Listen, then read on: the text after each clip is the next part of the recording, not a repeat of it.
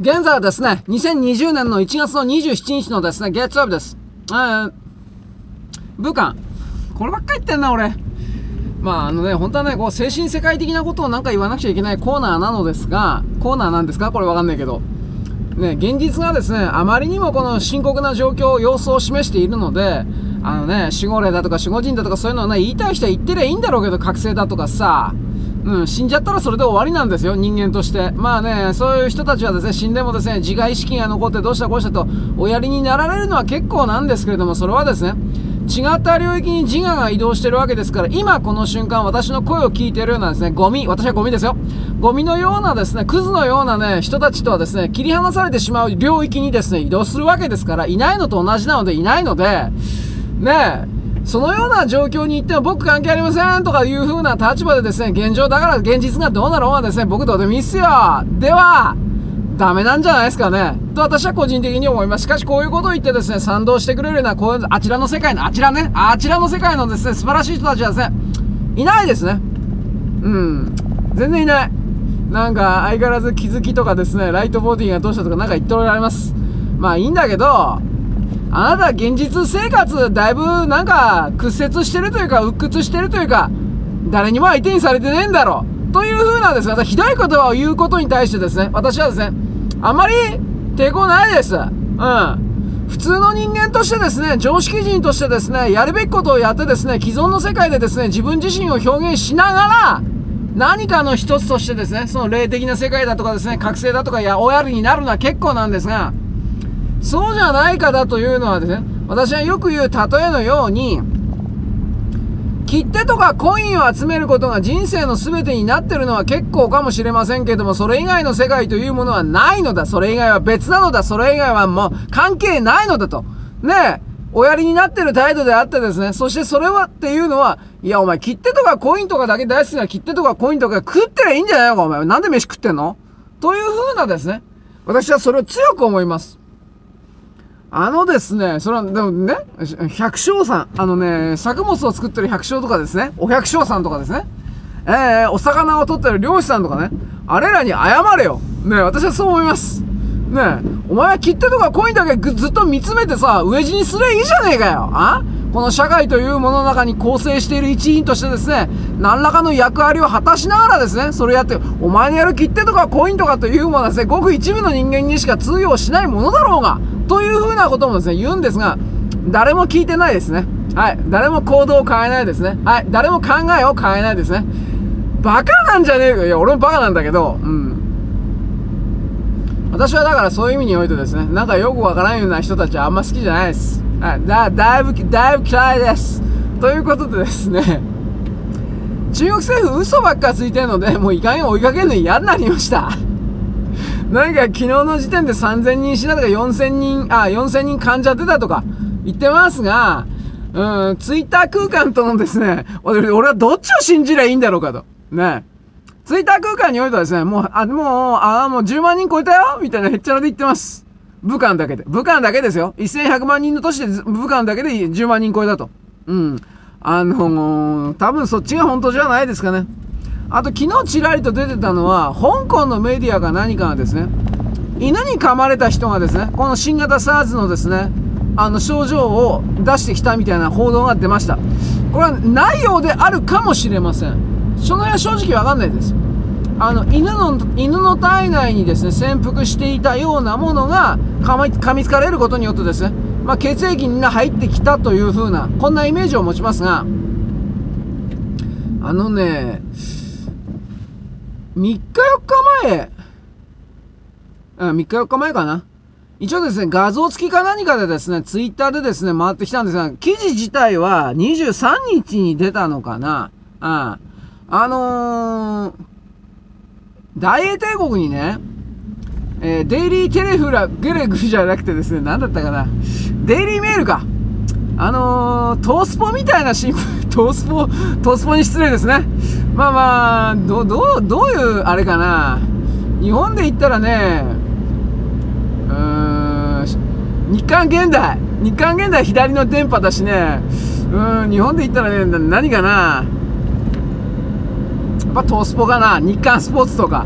まああんな感じかな。あのね、デイリーメーールとかね、3とか、確か3もそうだったはずですが、電波の、あと、なんか、衝撃的なですね、なんとかかんとかかみたいなあるでしょ、スポーツ新聞で。で、UFO は見つかったのかみたいな。ああいうのばっかりやってる、その、新聞社の人にデイリーメールっていうのは確かあるんですよ。サイトもあります。そこがですね、まあこれ、2003年、4年の時も確かこれ言ってたような気するんですが、うん。あの今回のね、武漢市のそれはですね、ウイルスだったんだよウイルス攻撃だったんだよとやってます。私も原文見ました。うん、翻訳もかけました。まあ、あの、これ、伝聞証拠ばっかりで大丈夫かなと個人的には思ったんですが、大英帝国の怖いところは、まあ、各国そういうところありますけれども、こういう極物のインチキくせえメディアを意図的に使って、本当のことを知らせるということをたまにやります。あこれ日本の例で言ったらですね、えー、朝日芸能、あんのかな今これ。朝日芸能でしょ？週刊実話でしょ？まあ、実話ナックルとかダメですね。ああとですね。こういうあのー、山口組の構想と神戸の土砂こしゃ、こういうですね、こういう、こういう雑誌あるだろうコンビニに売ってない、売ってないですか？これとかですね。あの、こういう、こういう雑誌っていうのは、こういうお下品な雑誌というのは、基本的に日本の鑑定機密費をもらってないんですよ。うん。だから、あの、これらの編集スタッフ部長みたいな人たちはですね、あの、普通の新聞社とか雑誌の偉い、それだったらですね、月に1回か2回ですね、官邸に、官邸に集まらんのか。まあ、官邸の人に呼び出されてというか、その会合の日に集まってですね、これとこれは伝えてもいいけど、これとこれはやめとこうみたいなですね、自主規制のガイドラインみたいなものを引くんですよ。大きなところで。その代わり自主規制的なことをやる代わりに官邸から金もらうんです。これは極端なこと言えば官邸機密費用というか買収費用というか、まあ、どこの政府でもやってることです。でですね、これもらってないような雑誌がですね、やっぱ当たり前なんですがいるんですよ。それなんで、このお下品な雑誌。ね。えー、朝日芸、朝日芸能だったんじゃないかな。あの、風俗の記事ばっかりだったような気するんだけど、朝日芸能でしょ？週刊、週刊実はある、あるかな？今、今でも。ね、週刊実話ですけど、大昔はですね、まだもっと、もっとお下品ななんか雑誌があったんだけど、もうだいぶ潰れちゃったからね、紙の雑誌なんて。あのー、これらのお下品系とですね、あとね、あのー、小学館と講談社出してんの？小学館だけなの？あのー、週刊女性とかなんかあるだろう？あのー、なんか、大昔だったら、もう今、ヨン様だったっけ？あの、メガネかけた変なおっさん。あ、ヨン様がどうしたとか、適当なことでジャニーズを追いかけてなんかやってんでしょ？化粧品がとか、なんかどうした？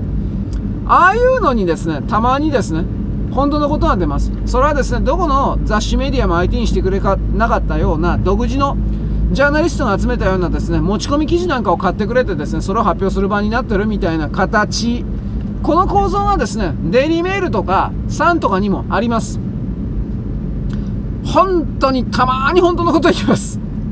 でも1万とか2万嘘ついてるので、あのー、ほん、ね、本当に本当にたまにですね、本当のこと乗っかっても、いや、どうせ嘘だよ、お前こんなと誰も信じてくれません。かわいそうなデイリーメール。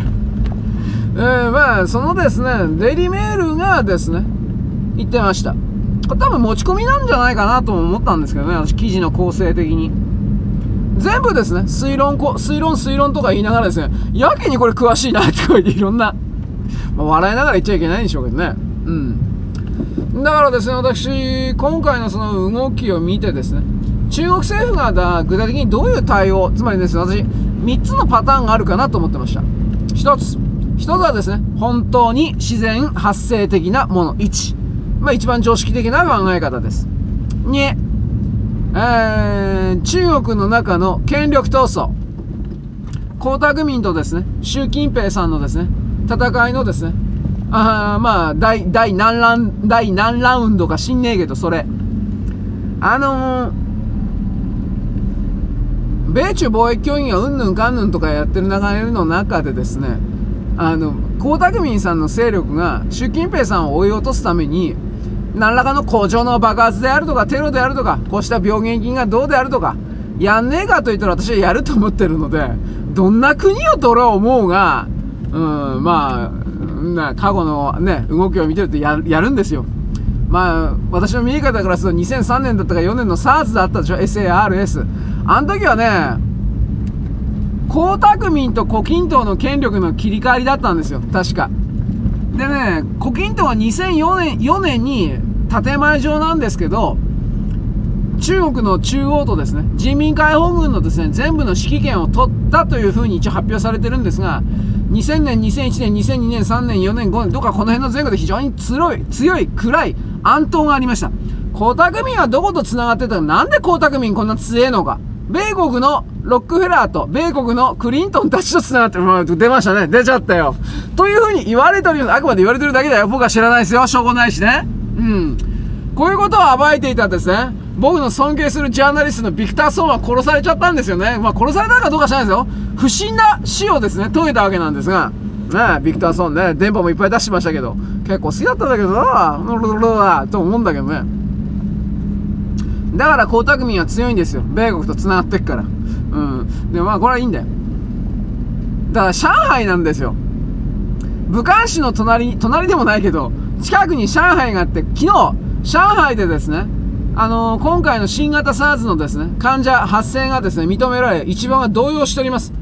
これあのー、30日まで中国の株式市場は開かないんですが、これなんとかしないとですね、あまあまあ、止め止めない下落をですね、もうあの、見ることになるでしょう。まあ、米国ですらこれ、今回のですね、伝染病関係でですね、全体の株価が押し下がってるわけなんですが、日本もこれから大きく影響を受けるでしょうね。日本にですね、全財産突っ込んでるのバカな経営者がいっぱいいるんで、まあ、地獄見るでしょうけどね、これから。